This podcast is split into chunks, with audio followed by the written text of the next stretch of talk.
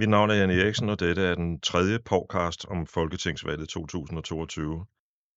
Og som i de to andre episoder har jeg besøg af POE's politiske redaktør Frank Korsholm og Bjarke Larsen, der er en af POE's faste politiske skribenter. Og velkommen til jer. Tak, tak skal du have. I dag har vi dag syv efter valget. Jeg kunne godt tænke mig at spørge jer, inden vi snakker om valgresultatet. Hvad var den største overraskelse for jer på valgaften?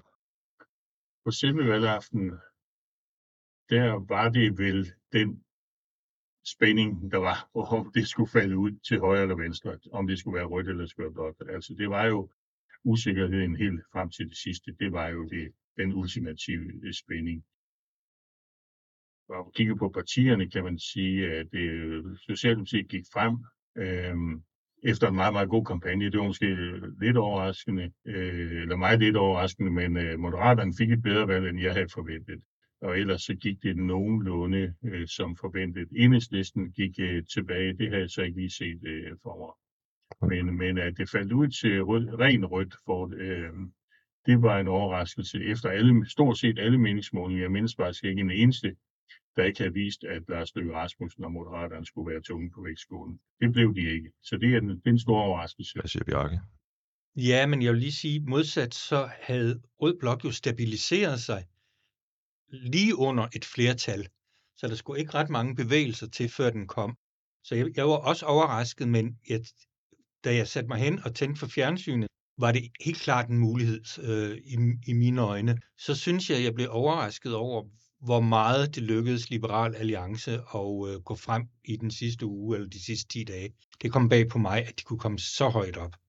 Det, øh, det, det er tankevækkende på en eller anden måde. De, de, det var jo ikke på grund af politik, det var ikke politiske budskaber, de kom med jo frihed og tro på dig selv, og du kan godt. Og det budskab kan jeg godt forstå tiltaler mange, især unge mænd, som måske er lidt trætte af at få det modsatte i hovedet, og hele tiden, at de unge har så så mange problemer. Det er så synd for dem at der helt klart selvfølgelig også er nogen, der ikke kan se sig selv i det billede.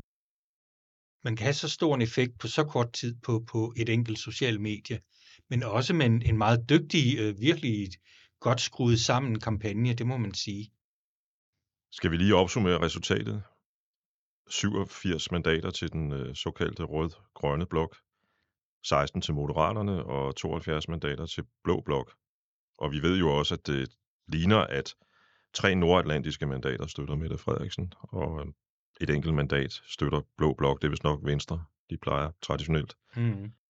Man kan jo bare sige, at det, det bliver 90 røde mandater, så det har jo givet Mette Frederiksen en kæmpe styrke, fordi nu har hun serveretten. Hvis det bare var et mandat, der var flyttet over til Blå Blok, så havde Lars Løkke Rasmussen stået med, med stået med den kæmpe fordel, det er at serve.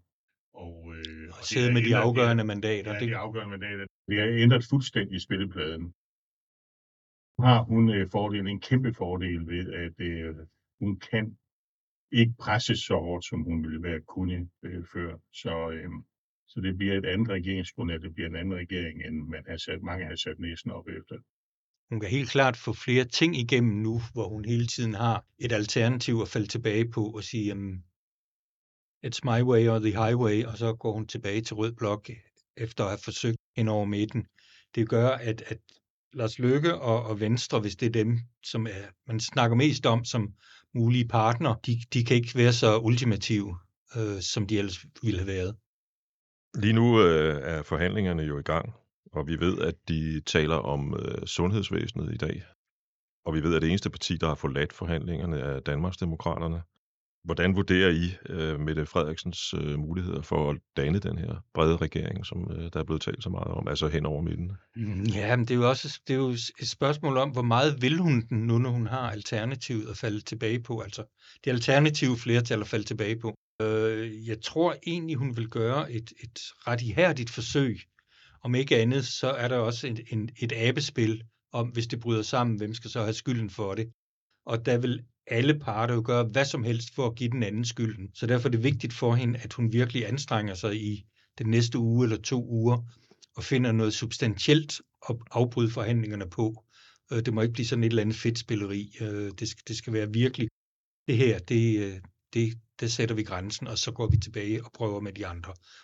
Modsat ved jeg også, at hun også ved, at øh, et rødt flertal, som er så spinkelt som det er, vil være meget mere besværligt. Øh, især de radikale, som så vidt jeg kan se, er fuldstændig uafklaret om, hvad, hvad de egentlig vil, og hvad de skal lære af det sto, kæmpe store valgnederlag, de led. Det, det har de helt åbenlyst øh, brug for ret lang tid til at bearbejde. Jamen, jeg tror også, at, at øh, de forhandlinger, vi ser nu, bliver, man, man tager det alvorligt, seriøst. Sådan skal det jo være. Politik er en alvorlig ting, men jeg tror til gengæld også, at det vil bryde sammen på et tidspunkt med de blå partier. Jeg tror ikke, at Mette Frederiksen er tjent med at have dem indenfor. Vi har set, allerede set Lars Løkke Rasmussen forsøge at, at skabe et alternativt flertal. Han har henvendt sig til det grønlandske medlem Aja Kemnitz, og, øh, og han laver parallelle forhandlinger med radikale. Og øh, så han viser ikke den ydmyghed og loyalitet, der skal til. Jeg tror, det vil være livsfarligt for statsministeren at, at lukke ham ind i de hellige haller. Altså det vil sige deltage i regeringsmøder, deltage i k-udvalgsmøder, økonomiudvalgsmøder, der hvor en regering træffer sine beslutninger. Han, han, øh, han, har simpelthen, han er simpelthen ikke troværdig nok i, i statsministerens øjne. Og det samme kan man jo sige om de andre blå partier. De har brugt en hel valgkamp. De har faktisk brugt de sidste tre år på at udstille statsministeren som utroværdig, som en løgner, som en magtfuldkommen, øh, magtarrogant og øh, en, som nedbryder retssamfundet. Så øh, altså lige pludselig tage hende til noget, lige pludselig tilgive alt, det vil også være meget, meget vanskeligt for de blå og, øh, at slå en streg over. Så øh, jeg tror, der er meget spil for galleriet i øjeblikket.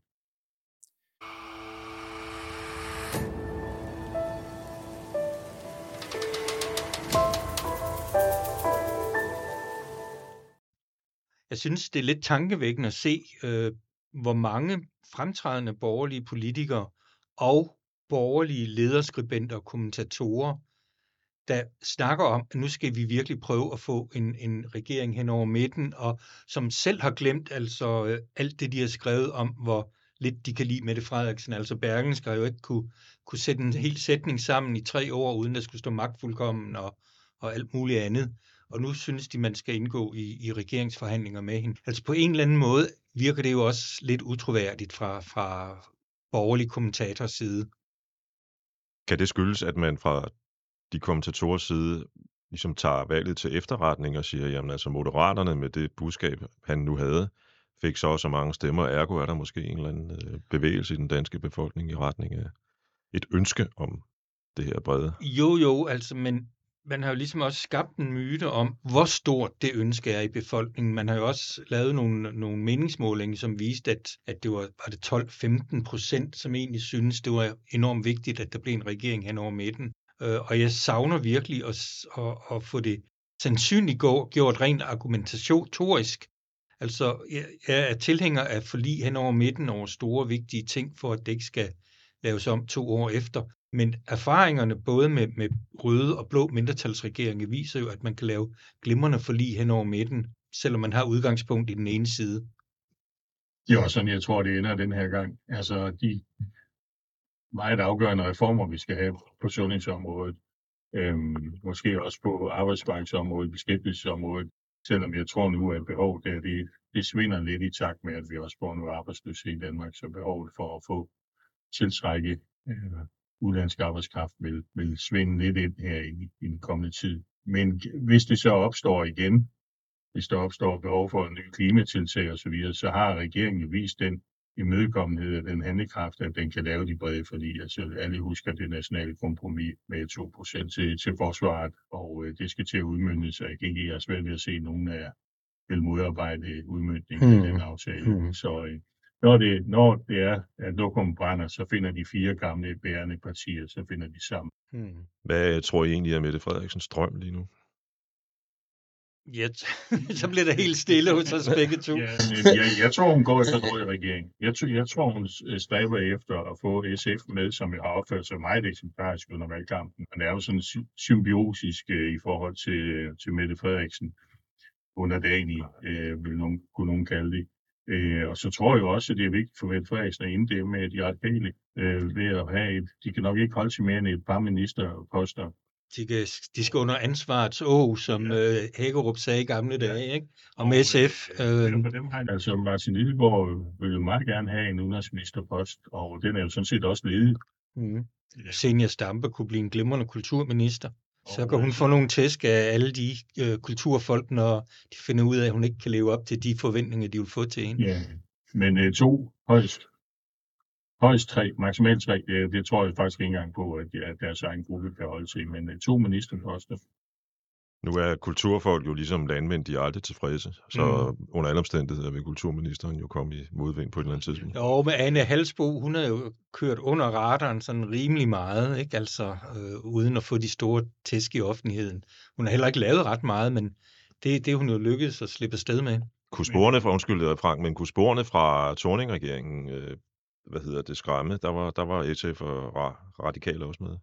Jo, men øh, det var jo en, så vidt jeg husker, en privatisering, altså privatiseringen af DONG, som for alvor splittede SF og bragte øh, intern splittelse og uenighed, og de har endnu med at rive hovederne af sig selv, og, og så sagde man bagefter, at nu er de regeringsuegnede i, i mange år, mange, mange, mange år frem, men altså historien har det også med at tilgive øh, dumheder, og øh, de sidste tre år med, med Dyre Olsen, øh, der, der øh, kan vi jo se en helt anden linje, en helt anden imødekom. Der har jo ikke været noget som helst besværligt hos dem. Mm-hmm. Og det kan da godt være, at de ikke skal med i regeringen. Det kan godt være, at, man, at Mette Frederiksen kan betragte sin stemmekvæg. Men øh, ej, jeg, jeg synes alligevel, at man kan aflæse en gensidig respekt øh, hos de to. Ja, Jeg tror, at hvis øh, det ender med en, en rød regering, og de radikale skal med, så vil man have SF med også fra Socialdemokratiets side, for ikke bare at få en SR-regering. Den udelukkede hun jo fra starten, Mette Frederiksen.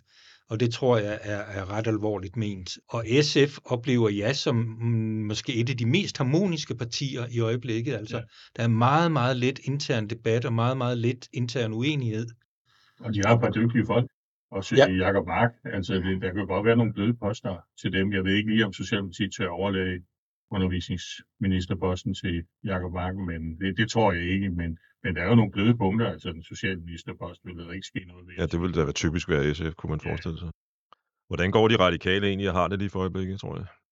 De har det meget, meget svært. Altså, den tidligere landsformand Søren Balt skrev jo her i weekenden en helsides øh, artikel i Politiken, øh, hvor han virkelig hudflettede dem og sagde, at aldrig har så få ødelagt så meget på så kort tid med så frygtelige konsekvenser for det radikale venstre. Øh, og så lig- ligesom gennemgik hele det der kaotiske forløb, sådan som han ser det. Og der er jo også, altså man har været ret lojale i valgkampen, øh, men nu den interne uenighed omkring strategien og, og hele prioriteringen jo begyndt at pible frem fra, fra alle sider øh, jyske kommunalbestyrelsesmedlemmer, der siger, at partiet er blevet for københavnerfixeret, og der bliver ikke taget hensyn til, til de problemstillinger, de oplever. Ikke? Og øh, hele den fløj, som ikke er til ultimative krav, øh, dukker jo også op nu og siger, det var forkert, øh, at vi gjorde det på den måde. Så de skal virkelig øh, de skal have en lang afklaringsperiode, tror jeg.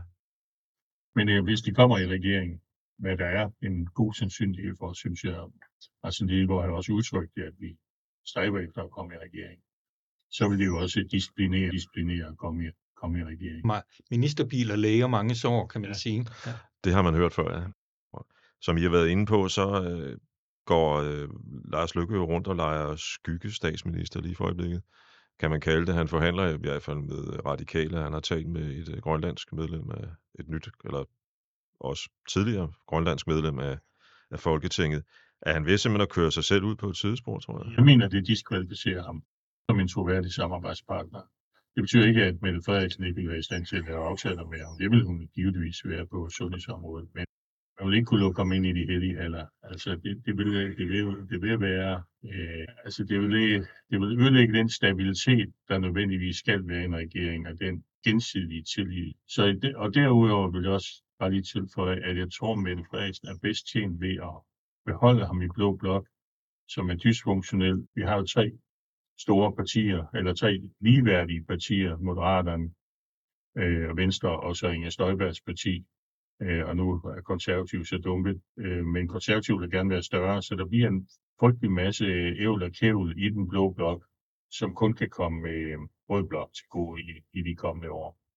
Det er rigtigt nok, men jeg er så ikke enig med dig i, hvor diskvalificerende det er, at han laver de her parallelforhandlinger, fordi i alle sådan nogle forhandlingsforløb, der snakker man jo også sammen på kryds og tværs ved siden af det officielle forhandlingsforløb, hver gang der skal laves forlig for at se, kan vi finde ud af noget sammen, og så presse lidt og sådan noget. Forskellen er bare, at Lars Løkke har været fræk nok, øh, eller tonedøv nok til at ligesom sige det offentligt, øh, at det var det, han var i gang med. Men det er jo ikke usædvanligt, at man gør det. Ej, men, jeg men jeg er så til gengæld enig med dig i, at, at, at det er jo en, en, øh, en, en øh, fuldstændig øh, et, et løsgående kanon på, på, på dækket at have, have ham inde i regeringen, fordi man ved aldrig, hvad han kan finde på, og han er jo kendt for, for sit, uh, sin uh, kaosmåde at lede på, eller rettere sagt ikke lede på, ved at skubbe det hele til sidste øjeblik. Lige pludselig bruge en masse tid og kræfter på at løse nogle problemer, der er opstået, fordi han ikke tog hånd om dem i, i, Jamen, i starten, og det er jo det stik modsatte af Mette Frederiksens måde at, ja. at være statsminister på. Det er historien, der belaster Lars Løkke, fordi at, han, at man ligesom forsøger at spille det politiske spil, det, det, det tror jeg også, der er en accept for på, på Christiansborg. Det kan man jo ikke tage folk fra, at, eller fratage folk retten til at, at, at, at prøve sig lidt frem, men altså historien belaster ham jo, hvad han har været igennem, og det er jo en lang historie. Ja. Det er en perlerække af, af, af, af, af svigt svigt over for sit eget gamle parti. Jeg kan huske, Måns Lykketoft kom jo galt afsted ved at kalde ham den lille svindler til en fødselsdagsreception. Og her under valgkampen sagde Måns Lykketoft, øh, hvor han blev forholdt det udsagn, hvor han så siger, at det tror jeg faktisk, der er mange i hans gamle parti Venstre, der vil være enige med mig i dag. Mm. Og sige, den største fejl måske, var måske ordet lille.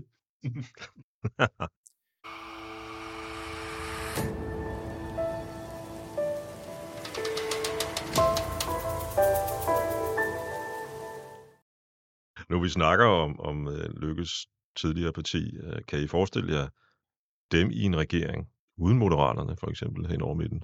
Mm, det blev der jo visket lidt om her øh, i, i, hen over weekenden, at, at det var blevet luftet på, på et gruppemøde i Venstre. Øhm, og det viser jo, altså, de kan jo også have en interesse i at holde Lars Løkke ude i kulden, dels i forventning om, at så kollapser partiet i løbet af en valgperiode, og dels simpelthen på grund af gammel nid og had og og hvad, alt det, han har gjort mod dem, og så skulle give ham en kæmpe stor ministerpost. Det tror jeg godt, de vil gøre noget for at forhindre. Altså det er jo sådan, at, at samarbejdsregeringer, de også giver plads, altså der bliver en del plads til, til fløjene, altså dem, der ikke er med, fordi det er meget let at være opposition til det.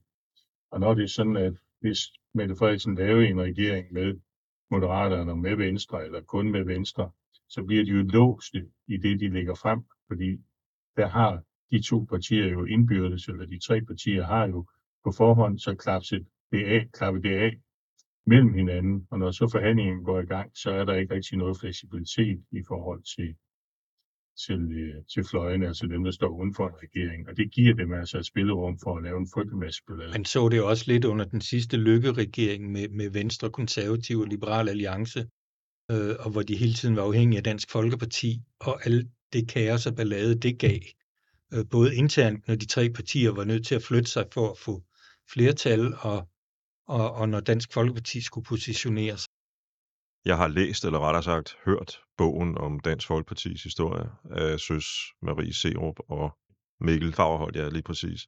Og der er, jo, der er det jo meget flot beskrevet, hvordan øh, lykkes regeringen kuldsejlede øh, mm. med, med det der interne, de der interne kampe, der var. Det får mig jo så også til at tænke på, lad os nu sige, at at der skulle opstå den situation, at Mette Frederiksen kaster handskerne, er blå blok så, så dys, dysfunktionel, at, at, at en, øh, en, hvad kan man sige, en blå regering simpelthen ikke har nogen gang på Christiansborgs gange? Ja, for det første skal de jo have øh, de radikale med for at have de 90 mandater, øh, og vil de radikale gå med, øh, når de er afhængige af, af Nye Borgerlige og, og, og Danmarksdemokraterne? Det har jeg meget svært ved at se, fordi der får de jo mange flere øh, indvandrerstramninger, end de trods alt gør med Socialdemokratiet. Jeg tror ikke, partiet vil kunne holde til det. Nej, det ville jo også være vælgersvigt, de gå til valg på en, og støtte Mette Frederiksen, at de så lige pludselig skulle støtte en Jakob Ellemann eller en, en øh, Lars Løkke Rasmussen. Det ville jo kunne give dem et alvorligt forklaringsproblem ved det valg, som måske i givet fald også øh, kommer efter et, to eller tre år, og øh, maks fire år. Og, øh, og der har de jo ikke meget at give af. De kan jo ikke tåle at blive straffet arbejde mere. Du refererede til et øh, Venstre gruppemøde for lidt siden. Hvad sker der egentlig i Venstre lige nu, tror jeg? Ja, jeg tror, at man øh, har nogle meget lange og dybe snakke i toppen af partiet omkring øh, strategi og taktik og hvad er klogest. Noget af det, Frank nævnte før. Skal man gå ind, eller skal man være opposition, og hvad kan man få mest ud af? Selvom de, selvom de blå til sammen har 89 mandater, så er det jo øh, et kaotisk flertal, som kan bruges til meget, meget lidt.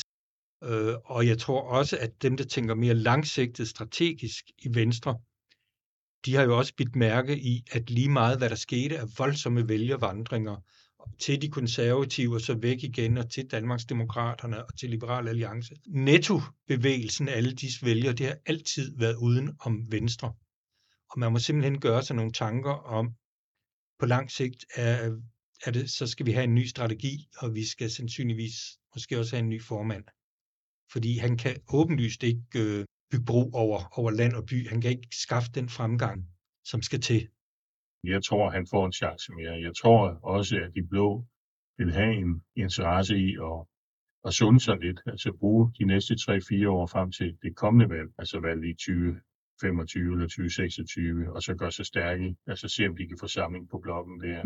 Der, der, der ligger en mulighed, men men øh, det kan også øh, ende fuldstændig kaotisk øh, de næste tre år. Og øh, Jacob Ellemann har jo trods alt vundet slaget om at blive oppositionens leder på papiret. Spørgsmålet er, om man også bliver det de facto. Hvis jeg som journalist på Christiansborg har brug for en kommentar, så tror jeg, at jeg hellere jeg vil gå til Lars Løkke og få en skarp kommentar, end jeg vil gå til Jacob Ellemann og få en lidt, lidt øh, fesen kommentar. Så det kan jo godt være, at oppositionsleder kommer til at hælde Lars Løkke Rasmussen de næste 3-4 år.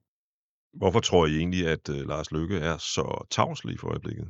De andre partiledere kommer jo glad og fro ud og taler med pressen ud af døren på Mariensborg. I han, har ikke, han har ikke brug for at stå og, og hælde lidt vand ud af ørerne for journalisterne og sige, jamen det, det ser svært ud, men vi får fortsætte og hvad der ellers kommer i tomme floskler. Det tror jeg, han føler sig lidt for um, statsmandagtig til. Han vil godt ligesom hæve sig over de andre. Men han har jo også om nogen gå til valg på et bredt samarbejde hen over vægten. Det har V og K trods alt enige. Og Inger Støjberg er jo slet ikke. Men Lars Lykke har jo ført valgkampen måned på, at vi har brug for en bred regering. Reformerne er så vigtige, og udfordringen for samfundet er ser dystre ud, så det skal løses med et bredt flertal. Så han er jo nødt til at bide, bide sig fast i bordkanten. Det bliver, mm. det bliver et abespil på et tidspunkt, hvor, hvor øh, tror jeg, altså, fordi jeg tror ikke, han får lov til at blive derinde, men altså hvem skal ligesom tage ansvaret i offentligheden for, at, at det ikke lykkes. Hvad tror jeg, der sker i øh, det konservative Folkeparti lige for øjeblikket? Altså, de har mangler jo lidt realitetssans. Det er ikke rigtig gået op for dem, hvor stor deres tilbagegang i virkeligheden er. De tager ligesom udgangspunkt i det sidste valg, hvor det forrige valg i 2019, hvor de fik 6,6 procent, og nu får de så 5,5, og så har de haft en interesse i, at, at, at, at forklejne det valgnede, det er trods alt kun to mandater, det er jo 1 procent, men altså i virkeligheden er det jo over 16 procent, de går tilbage. Spil martyrrollen, altså give ekstrabladet skylden for valgnede, det er bestemt ikke Søren Papes skyld. Men øh, der er jo begyndt sådan at, nogen der er sådan begyndt at, at røre lidt på sig i baglandet. Per Stig Møller har været ude og pænt sagt, at at man er nødt til at evaluere valgresultatet. Rasmus Jarlov har også sagt, at der er blevet ført en dårlig valgkamp og der kommer flere i den dur. Og øh, så det bliver en, det de skal undgå nu, for alt i verden, det er jo det, at der bryder en krig ud i Folketingsgruppen. Så de skal sørge for en, en øh, mindelig øh, magtovergang, men han bliver, kommer på et tidspunkt til at slippe søjlerne, og jeg har også svært, svært ved at se, at han skal kunne genrejse partiet og, og, og stå i spidsen for en ny strategi. Så inden sommer senest, ved den tid, der vil man have, der vil man have, Øh, have, have foretaget et, et, et, øh, et formandsskifte i konservativ. Men det, jeg synes også, det, det er sådan, øh, det er lidt tokrummende pinligt at stå udenfor og se, hvor dårligt de håndterer den, de reaktioner, der er kommet på valgnederlaget, og hvordan de ligesom prøver at, at lægge låg på det og kvæle den interne øh, debat og sådan noget, det, det, øh, det fører ikke noget godt med sig. Det får bare øh, øh, skuffelsen og forbitrelsen til at blive endnu større. Det gælder jo i, i et hver parti, at hvis, man virkelig har behov for at få renset luften, at man så ikke kan få lov til at åbne vinduerne og, og tage den diskussion, der skal, altså så bliver lugten jo ved med at være dårlig indendør, og så går det endnu, galt, endnu værre på et tidspunkt.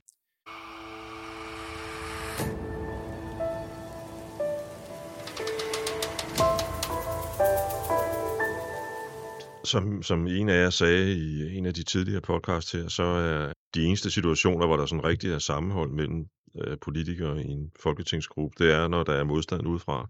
Og man kan måske sige, at med hvad, hvad Søren Pape har været igennem her i øh, de sidste par måneder op til valget, der, der er der måske sådan en vis solidaritet, for nu at bruge et gammeldags udtryk, mm. i den konservative folketingsgruppe. Og jeg tror også, at de, de er jo belært af, af den øh, blodige historie i partiet. Mm. De, de har jo gået fra, fra den ene krig til den anden internt, så de ved godt, at det, det, det fører i hvert fald ikke noget godt øh, for sig, eller godt med sig. Så, øh, så de skal jo finde en mindelig måde at lave den her magtoverdragelse på. Mm. Kommer der et hovedbestyrelsesmøde her sidst i november, og der vil det jo blive evalueret, og der vil også øh, blive talt med store bogstaver. Og med mindre, at, at øh, Søren Pape og hans øh, rådgiver Søren Vandsø er totalt politisk ignoranter, så vil de godt kunne høre, at øh, hvad vej vinden blæser og, og, og hvad vej det går for den.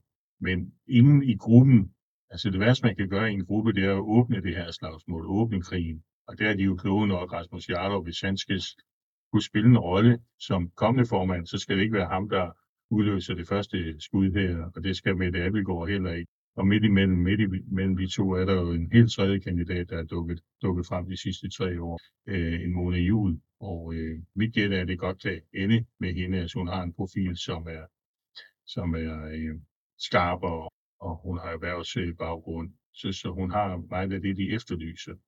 Og alle spår hende en stor karriere, den, den kan vi så at blive indfriet her inden for meget, meget kort tid. Men ingen vil udløse det, løse det første skud, det er helt sikkert. Det er, det er at underskrive sin egen dødsdom. På den yderste øh, højrefløj har vi to partier, som øh, er Dansk Folkeparti og Nye Borgerlige. Dansk Folkeparti har fem mandater, så vidt jeg husker. Mm. Hvad, hvilken rolle kommer de til at spille i, i, i det nye folketing? En meget lille rolle, altså ikke, ikke realpolitisk. De, de vil få en rolle som som dem, der, der er i opposition og fremfører deres øh, mærkesager og kritiserer. Men altså, nu starter retssagen mod, mod, mod Morten Messersmith jo senere på måneden her. Den vil belaste ham, fordi alt tyder på, at han bliver dømt, og så vil han selvfølgelig appellere til landsretten, og så kan der gå et år eller to med det. Den, den vil hænge over dem hele tiden, og, og øh, jeg kan ikke se, hvordan øh, de kan blive større. Altså, Inger Støjberg har overtaget alt det, de stod for, alt det, de kæmpede for, og i hendes segment af vælgere er hun jo ikke belastet af sin dom, modsat Morten Messerschmidt, som jo vil blive belastet, fordi Dansk Folkeparti har kørt så hårdt på, på øh, mod svindel i EU-systemet og sådan noget, så bliver han dømt for det samme. Det, det belaster ham på en helt anden måde. Så jeg tvivler på, at de klarer næste spærregrænse, selvom man jo aldrig skal spå tre år ud i fremtiden. Man kan i hvert fald sige, hvis det regeringen tegner som vi har talt om, at det bliver en rød, øh, en rød regering med Mette Frederiksen og bordenden, så har de ingen rolle at spille. Hvis det miraklet skulle ske, at der flytter et mandat over på den anden side, og, det, og Lars Lykkes øh, manøvre her, de lykkes, øh, så vi får en blå statsminister, så vil Morten Messerschmidt og Pernille Vermund jo ikke bare slå hele sammen og makke ret. Altså, Lykke har jo gået til valg på at holde yderfløjene uden for indflydelse. Mm. Det er jo ikke ligefrem en, en tillidserklæring til, til, til fløjene der, så det vil de jo også, øh, det vil de jo klare sig betaling for. På den anden fløj har vi enhedslisten og alternativet, kan man sige. Øh, det er sådan en almindelig øh, betragtning, tror jeg, i enhedslisten, at deres tilbagegang skyldes af mange, om man så må sige, sympatistemte eller stemte taktisk på alternativet for at sikre det her røde grønne flertal. Men Bjarne, Bjarke, jeg ved, du er ikke helt enig i det. Nej, altså jeg, jeg mener helt klart, at det er en del af forklaringen. Men det kan ikke forklare det hele, fordi øh, enhedslisten lå jo i en meget stor del af valgperioden over det gamle valgresultat. Øh, og så er de sævet her på det seneste. Det er jo også fordi, altså nu vil jeg ikke sige alternativet, at du sagde det jo også ude på fløjen. Jeg mener faktisk, at alternativet ligger ret langt inde på midten, øh, rent politisk, bortset fra deres meget øh, klare klimamål eller klimamål. Øh, men jeg mener også, at enhedslisten de mangler lidt, de mangler lidt kant. De er blevet måske lidt for farveløse. De, de rykker lidt for langt til højre. Og så skiftet fra enhedslisten til for eksempel SF, ikke så stort for vælgerne, som det måske var tidligere, og, eller fra enhedslisten til Alternativet. Og jeg tror, og så øh, Maj Villadsen har heller ikke haft helt den samme gennemslagskraft som Pernille Skipper og, og før det Johanne. Øh, men nu får de så Dragsted ind, som, som kan få øh, en, en virkelig stor stemme i partiet. Og så. Men jeg tror også, de skal se på måden, de kommunikerer på. Øh, det er sådan lidt same procedure as every year-agtigt, de, de kører valgkamper og kommunikation på. Hvad mindre I har mere at sige, så tror jeg i virkeligheden, det er det. Jamen, øh, vi snakker videre på et senere tidspunkt. Det er jo det, det, vi gør. Hvem ved, hvornår at, øh, det bliver, at der måske ligefrem er en ny regering. Der går nu nok et stykke tid. Tak for i dag. Velbekomme, i lige måde.